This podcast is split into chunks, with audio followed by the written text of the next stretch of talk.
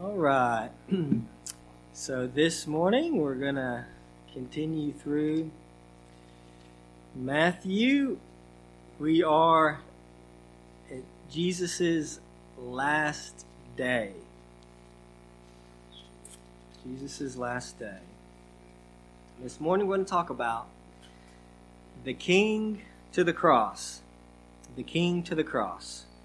Before we do, let's pray together one more time.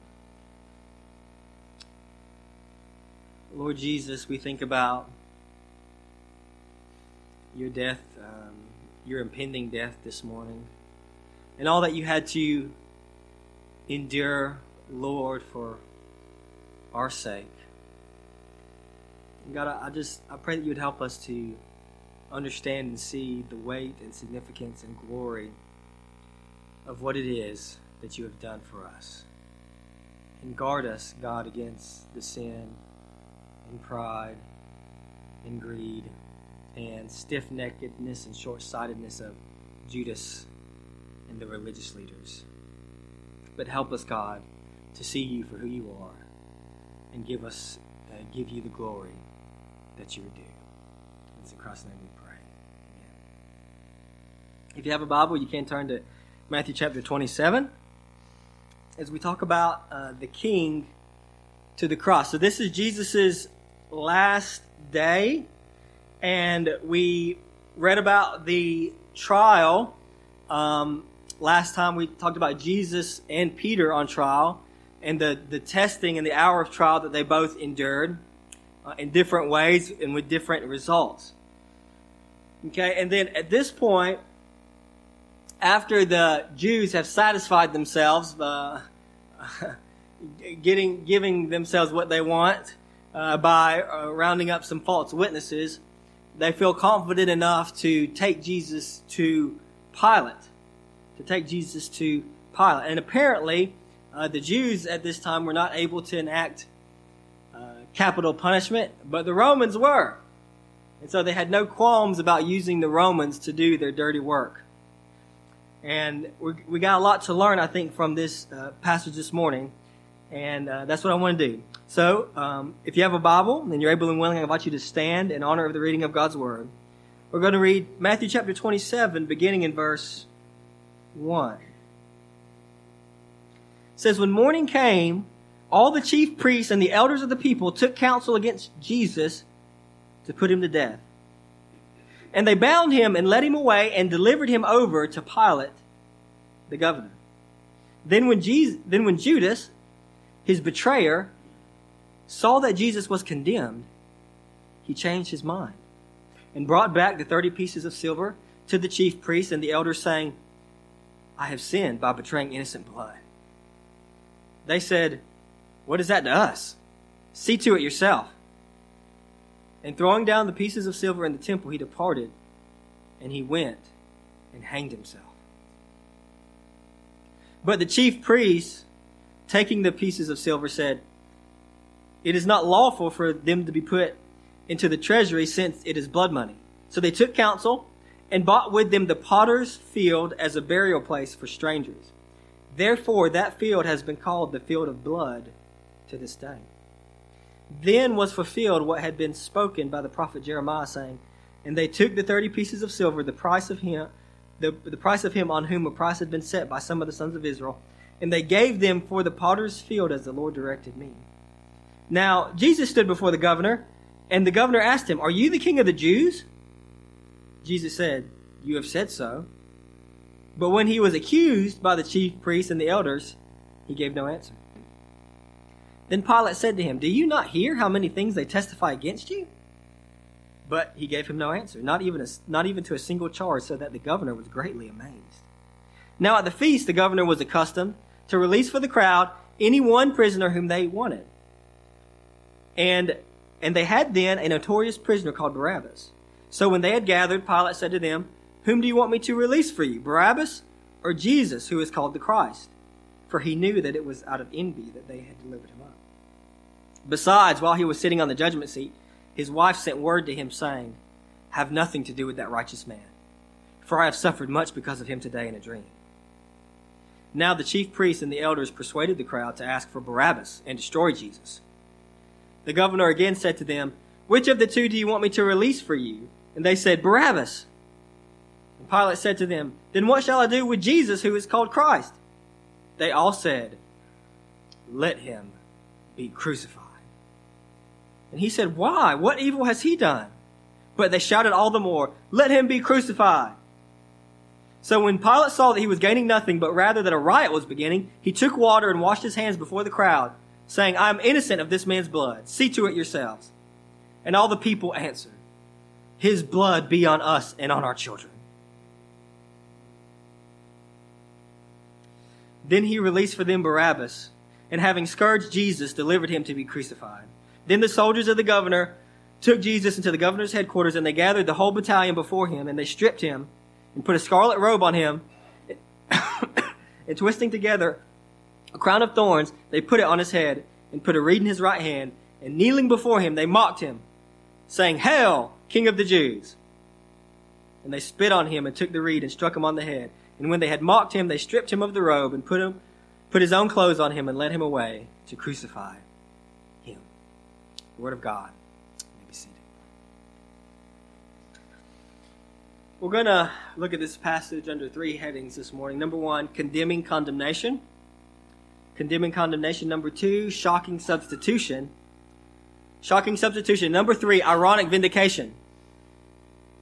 Ironic vindication. So, first, we're going to talk about condemning condemnation. So, we have Jesus here, and it's the last day of his life. And chapter 27 begins with kind of a break in the story. It kind of breaks away from Jesus a little bit to talk about Judas. So Matthew wants us to know a little bit about how Judas's story plays out after his betrayal.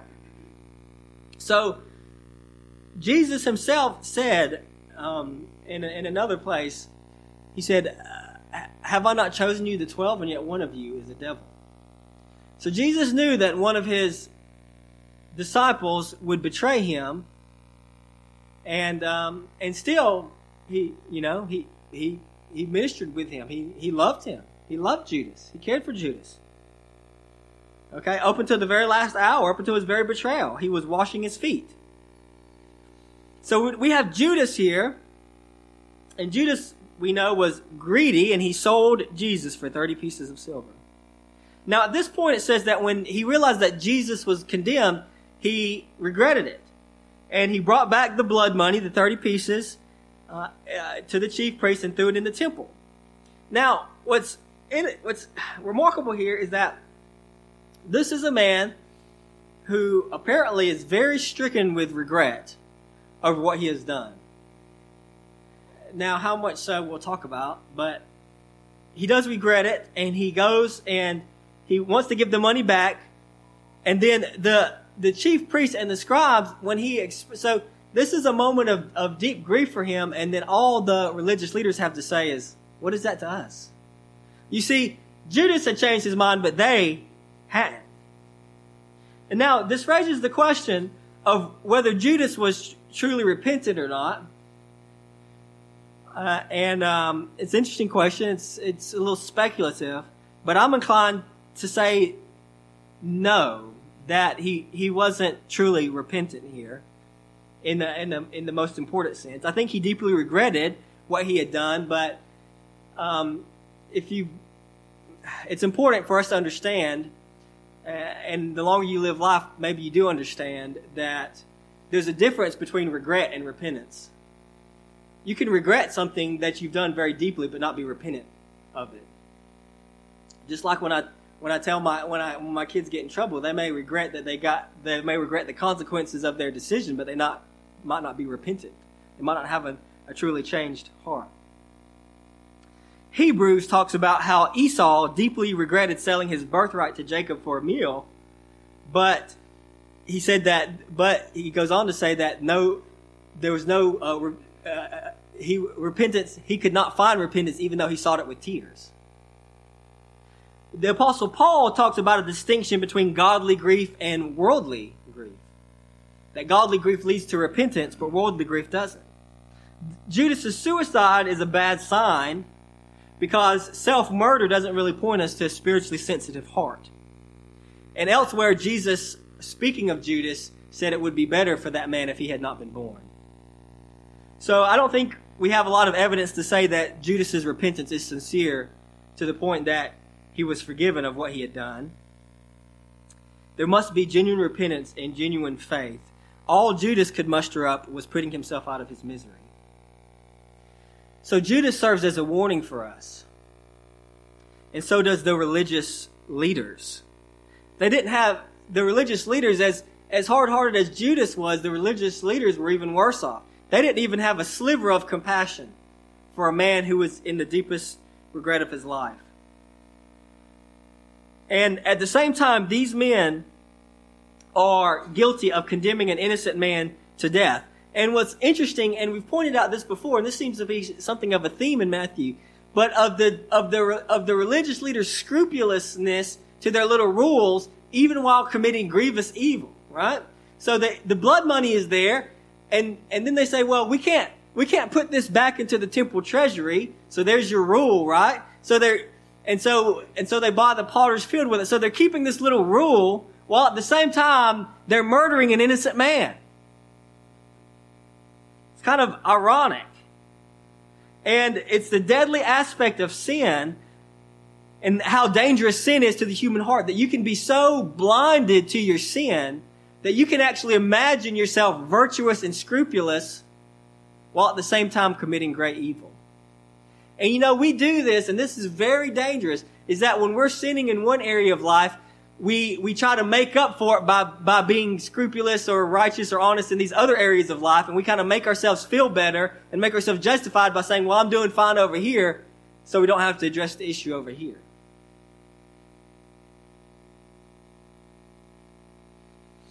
Apparently, the appropriate way that such money could be used was for a public service and so they brought a field that could be used as a public, uh, as a burial place for um, foreigners or strangers. The word could actually, word could mean either one. Now Acts seems to record that Judas died in that field. Okay, which is which is kind of interesting, um, and uh, I think maybe slightly symbolic of Judas's uh, situation there. That the place that was uh, set apart for a burial place for foreigners and strangers is where Judas would die. And so I think it may be a pointer to the fact that Judas was a stranger and foreigner to the promises of God. But what is important to Matthew in this whole account, and what has been important throughout the whole book of Matthew, and I think one of the biggest themes that Matthew wants us to walk away from, is that how this account is a fulfillment of Scripture. Right? Because once again, as he does throughout the whole book, he quotes scripture. Because Matthew is very keen on getting his readers to understand and getting us to understand that nothing happened to Jesus by accident. It was all part of the plan of God, even his betrayal, down to the dollar for which Jesus was betrayed. It says, he said this was, this was fulfilled what had happened uh, what had been spoken by the prophet Jeremiah, saying, They took 30 pieces of silver, the price on whom a price had been set by some of the sons of Israel, and they gave them for the potter's field as the Lord directed me. Now, some of Matthew's citations are really difficult to, to follow and to unravel how he's, how he's using them, and that's a very complex area of scholarship, and tomes and tomes have been written about that. It actually, what he quotes sounds most like Zechariah chapter 11. And in Zechariah 11, Zechariah is commanded to become a shepherd of the flock doomed to slaughter. And he gets rid of the bad shepherd, but in the end, it turns out that the flock hates him. And this is, this is what it says in Zechariah 11, 10 and following. It says, I took my staff favor and I broke it, annulling the covenant that I had made with all the peoples. So it was annulled on that day and the sheep traders who were watching me knew that it was the word of the Lord. Then I said to them, If it seems good to you, give me my wages, but if not, keep them. And they weighed out as my wages thirty pieces of silver. And then the Lord said to me, Throw it to the potter, the lordly price by, at which I was priced by them. So I took the thirty pieces of silver and threw them to, into the house of the Lord to the potter. So the point in the Zechariah passage is that um, uh, that Israel, Zechariah was uh, he was stepping in the place of the bad shepherds, which represents the evil, wicked leaders of Israel. Okay? And so Zechariah is, is stepping into this place to be a shepherd of the sheep. Okay? And the, the, the staff being broken, okay, it, it, it says, God says it's the covenant that had made with the people. And so this passage is speaking about, about Israel and its wicked leaders and the, the flock that is doomed to slaughter, okay? And the, and the covenant that God is breaking, essentially the covenant that Israel had broken with God and God is breaking it with them, the covenant, uh, to be his people and, and for them to be his God. Okay? For him to be their God. Okay? And so it's a picture of judgment on the nation of Israel. And this is the image that is being in, e- e- evoked here. The problem with that is that um, Matthew doesn't cite Zechariah; he cites Jeremiah, and so and so this has concerned some people. You know, is there an error in the Bible and stuff like that? But most likely, what is happening is that what he has done is he has conflated. He has kind of he, he has put two passages together. The other passage is from Jeremiah 19, and if you read Jeremiah 19, it has Jeremiah condemning Judah and Jerusalem uh, for you know for multiple things, but one thing is that they have filled the place with innocent blood. And then Jeremiah also speaks of how there will be a place outside the city to become a burial place for the condemned of Israel. So what does all that mean? It means this, is that Matthew has kind of put these two passages together in his mind. Okay, he cites Jeremiah, even though it comes from Jeremiah and Zechariah. But the point is that he wants us to see that the that the selling of Jesus for 30 pieces of silver was not an accident. It was a, it's a, it's a, it was prophesied in the Old Testament being fulfilled in Jesus' day about um, the servant of the Lord or prophet being priced at 30 pieces of silver in judgment of Israel's wicked leaders and the people who follow them who would ultimately be judged by God and the covenant broken with them. and ultimately a new covenant being made. And so, what, um, and so I've called this point condemning condemnation. Now, what does that mean? Well, the religious leaders have condemned Jesus. They've condemned him to death. And what, what Jesus is doing, what Matthew is telling us through these fulfillment passages, is he's saying Israel is going to be condemned for the way they condemn Jesus. That's what he's that's what he's telling us. And he's telling us that this wasn't an accident. It was all according to the plan of God. And for us, what it is, is it's a warning. It's a warning for us to guard ourselves against the hard heartedness of Israel. If you you can't you can't continue to just sit there and watch God work in your midst and in your life and bless you and then just ignore it and reject Him over and over again and just keep doing things the way you want to do and think it's going to be okay. Because it's not. God is washing and God is patient. He's patient but the time of patience would be up, just as the time of patience was eventually up for the Jews. God would wait another 40 years after the death of Jesus before he would bring cataclysmic judgment upon Israel through the destruction of Jerusalem. And in that 40 years, we know that what? That the gospel was preached by the apostle and that many Jews got saved. But a lot of them didn't. A lot of them still rejected Jesus and received their condemnation. So number one, condemning, condemning condemnation. Number two, shocking substitution. Shocking substitution. So when they hand Jesus over to Pilate, okay, Pilate questions him, but Jesus again gives him no answer. Okay? Not even to a single charge.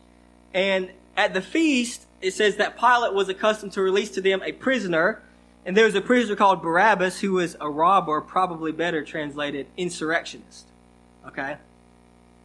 Now, Pilate tries to spare Jesus, okay, by uh, offering him up instead of Barabbas, but the crowd, incited by the leaders, wouldn't have it, okay?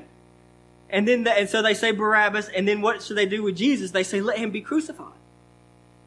Okay? And so they do that, and Pilate washes his hands of the whole deal, has Jesus scourged, and then is led off to be crucified. So what is happening here? What is happening here? The Jews apparently couldn't execute capital punishment, so what do they do? They take him to Pilate, who can, and they accuse him of claiming to be a king. Now, now, now, in, a sense, that's true. That that Jesus is a king. Uh, I mean, it is not just in a sense; he is a king. Okay, but what they know and what the Jews know is that Pilate is not going to be interested in their religious disputes. But what Pilate will be interested in is if there's someone who's trying to stir up an insurrection against the Roman government. So these these these guys are, are they have planned this out very carefully. They know what they're doing, and they're trying to manipulate Pilate into doing what they want him to do. But in the face of all his accusations, Jesus once again has nothing to say, as we talked about before. Isaiah 53 7 says he was oppressed and he was afflicted, yet he opened not his mouth. Like a lamb that is led to the slaughter, and like a sheep that, it, that before its shears is silent, so he opened not his mouth. Jesus uh, didn't defend himself. Now, it was the Romans' custom that at Passover that they would release a prisoner of their choosing. Uh, maybe as a sign of goodwill, you know, try to appease them since they were kind of, you know, oppressing them. All right? Now, they had this prisoner named Barabbas. And again, it's probably better translated insurrectionist rather than robber.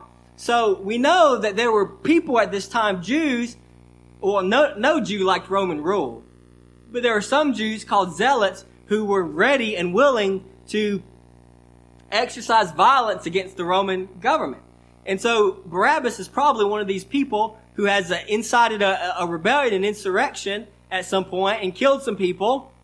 Okay. And now is arrested. Okay. So we, so you got to think about from the perspective of the people. Even if every Jew wasn't a zealot per se, most of them, all of them didn't like Roman rule. And so they were probably sympathetic to the zealots who wanted to cast off the, the Roman oppressor, right? So we think, we might think of Barabbas as this, you know, really cruel, nasty, evil person. Maybe he was, I don't know. But the truth is, is that most likely the crowd that was there before Pilate that day came to demand Barabbas' release. Knowing that Pilate did this at the Passover, they came to ask Barabbas to be released because probably to many of them, he was maybe a national hero even because he was fighting against the evil Romans. Okay, so we think of that in kind of like a bad way, but that's probably why they were there, is to ask that Barabbas be released. But when the crowd shows up, they're surprised to find that there's not one prisoner, but two. Because, because what? Because this midnight court, you know, mock trial happened to Jesus in the middle of the night in secret. Nobody knew what was happening, but they woke up the next morning and now Jesus is in custody too. So now the mob who was there to ask for Barabbas has showed up and now they have a decision to make. Am I going to ask for Jesus to be released or we're going to ask for uh, Barabbas to be released? Okay? And so they have a decision to make. Now, in light of all that's happening here, um, Pilate doesn't like what's, he doesn't like what's happening. Okay, he believes Jesus is innocent. He perceives that they delivered him up out of jealousy. So we know people don't change. Things have been happening the same way for thousands of years, right? Delivered him up out of jealousy. And not only that, but his wife has a dream, which is crazy. His wife has a dream and tells him, don't mess with that man. He's a righteous man. I've suffered much because of him on account of a dream. So now, now think about what's happening in this story. And I think Matthew wants us to see the irony here. Judas has said Jesus was innocent. Pilate thinks Jesus is innocent. Pilate's wife thinks Jesus is innocent. The only people who thinks Jesus is innocent are the Jews the Jewish leaders and the Jewish crowd. That's amazing. It's remarkable. Pilate and his wife are Gentiles. Okay? And they know that Jesus is innocent. And so, hoping to spare Jesus, Pilate presents him as an alternative to Barabbas. But the leaders know how to incite this crowd here, this mob, and they all yell out, Crucify him! Crucify him! And I heard all of you gasp because you gasp because you understand the weight. I think of the probably one of the most frightening verses in all the Bible when the crowd says, "His blood be on us and on our children." They knew they. It was. It was. Their blood, his blood was on them and their children. And they, they, they called it upon themselves. Jesus, when uh, I think it's in Luke, when he wept over Jerusalem, you know, the, he said, The city that kills the prophets and stone those who are sent to it, how I would have gathered you uh, under my wings as, as, a, as a hen gathers her brood under her wings, but you were not willing. And then he goes on to say, Because you did not know the time of your visitation. They didn't know it. But what is remarkable here about this story is this. We have Barabbas, and what is Barabbas? yeah. He's an insurrectionist, right? He's a he's a criminal, he's a rebel, he's a murderer. Right? And what happens to Barabbas? He gets set free. Why? Because Jesus gets condemned. What is this? It's a shocking substitution. It's God, in a way that only God can, telling us through a real life parable what Jesus came to do. Jesus, an innocent man, came to be condemned so that guilty people could be set free. And the first one was Barabbas. So, guess what? In this story, we aren't Jesus, we're Barabbas. Jesus said, if you've ever hated somebody in your heart, you're a murderer. We're murderers. Barabbas was a rebel. The Bible says, all have sinned and fall short of the glory of God. What is sin? It's bucking, it's rebelling against God's loving authority. We're all rebels. We're all murderers. We're all Barabbas. Jesus, the innocent one, came so that guilty people like you and me could be set free. It's a shocking substitution, and it's a, it's, it's a lived out, enacted parable right there that God did just to show us what Jesus came to do. Condemning condemnation, shocking substitution, and finally, number three, ironic vindication. Ironic vindication. Jesus is condemned, and the soldiers take him, and we get a we get a sense here of how the of how the Romans felt about the Jews. They didn't really care about them a whole lot. The whole battalion came. They stripped Jesus and put a scarlet robe on him. And they twisted together a crown of thorns and put it on his head. And they knelt before him and mocked him, saying, Hail, King of the Jews! They spit on him and took a reed and struck him. Took the reed and struck him on the head. And when they had mocked him, they stripped him of the robe, put on his own clothes on him, and led him away to crucify him. So, I don't know if it still is. At one time, The Passion of the Christ was the largest grossing rated R movie ever in history. It was rated R not because, you know, language or anything bad like that, but just because of the violence that it depicted. You've never seen it, I've encouraged you to see it because you don't know how cruel Roman scourging and crucifixion is until you've seen it. We, it, we can't imagine treating people like this today. The Passion of the Christ, isn't it? That's what it's called? Passion of the Christ. Mel Gibson. So, you know, y'all are familiar with it. You know, they probably scourged him with what's called a cat o' nine tails, a leather whip with several leather straps with bone or metal tied at the end, so it basically just rip your back to shreds. Uh, a number of people didn't even survive the scourging which probably explains why Jesus died so quickly, and they were surprised how quickly he died on the cross because he probably lost a lot of blood from being scourged. And so they scourged him, and they put him on a robe and put a reed in his hand and put a crown of thorns on his head. And said, Hail, King of the Jews. Now, again, this is interesting because these are the Romans here. Right? So, so I just want you to think about how Matthew is trying to tell us that nothing happens to Jesus by accident. Just like nothing happens to you by accident, by the way.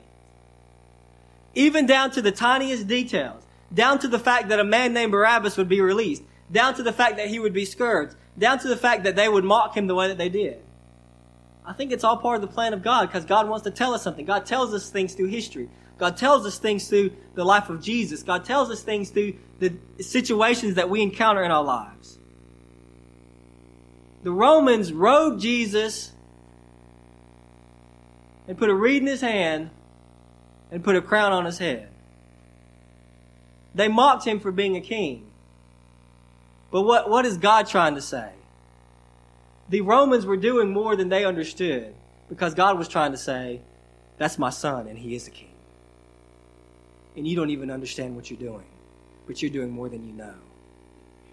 Because my son, right before his death, right before his death, you were robing him and crowning him as a king because that's what he's about to become.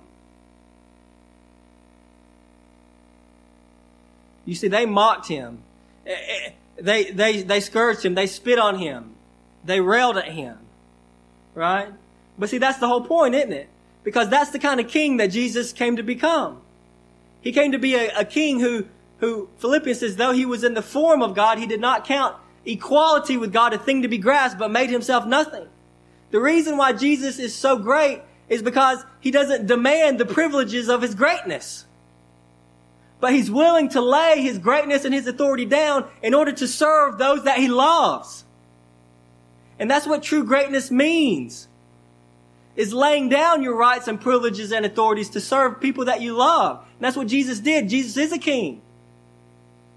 A greater king than they could ever realize, but that's the kind of king that he was. A king that didn't come and demand his rights, but king, a king that denied himself. And it's because he made him, he put himself in the lowest place, the Bible says, that God raised him to the, and gave him the name that is above every name.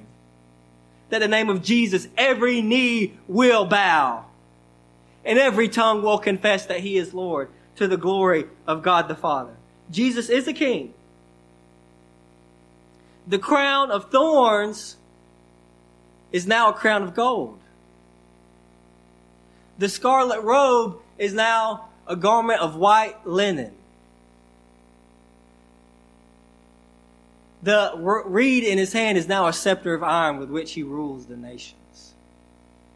And the Bible says he's going to come back one day and a sword is going to come out of his mouth with which he will strike down the nations. Why? Because at his death and resurrection, Jesus told us, all authority in heaven and on earth has been given to me. Jesus is the king. The Romans didn't know it. The Jews didn't know it. But Jesus knew it. And so he laid down his life for us. So this, Jesus is showing us that the, the path to kingship in the economy of God is not being served, but serving others and giving his life as a ransom for many. And Jesus' crown of thorns turned into a crown of gold. And what Jesus is telling us, what Jesus is telling us is that if we're going to follow him, if we're going to follow him, if we want that crown of gold, we got to be willing to wear the crown of thorns.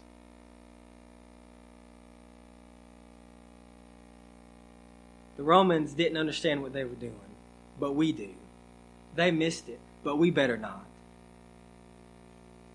There is no greater crown to wear than the crown of thorns because it's Jesus' crown. So, what do we see this morning? Condemning condemnation, shocking substitution, ironic vindication. Will we wear the crown with Jesus? Let's pray together. Father, thank you for this morning. Thank you, Lord Jesus, that you came for us. Thank you, Lord Jesus, that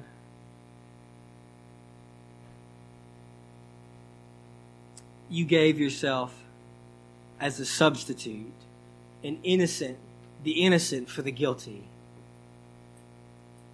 that we might be set free. And Lord, we can't fathom what you endured there. We can't fathom what you endured on the cross. Not just physically, Lord, but the forsakenness that you experience being the wrath of God due our sins being poured out on you. We can't fathom. But we thank you. We thank you. We're so grateful. And Father, I pray that you would help us to take heart, to take courage, to follow in your steps, Lord Jesus. To be willing to wear the crown of thorns so that one day with you we may wear the crown of gold. Help us, Lord. Give us courage. Give us strength. Guard us from fear. Guard us from entitlement. Guard us from thinking that it's things in this world that matter most. But help us, Lord, to, to, t- to take your example, God, to heart.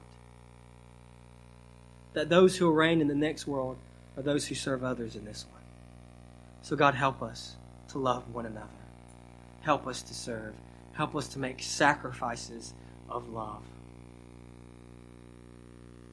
Help us to not demand ourselves, but deny ourselves to follow you. And Lord Jesus, maybe there's somebody listening this morning, and by your Spirit, you've just impressed upon them that that is the true way to live. Not demanding ourselves, but denying ourselves to live for something greater than ourselves. Maybe for the first time this morning, they see it. Oh Lord, I pray that they would call on you this morning and be saved. Let it be, oh Lord, we pray in Jesus' name.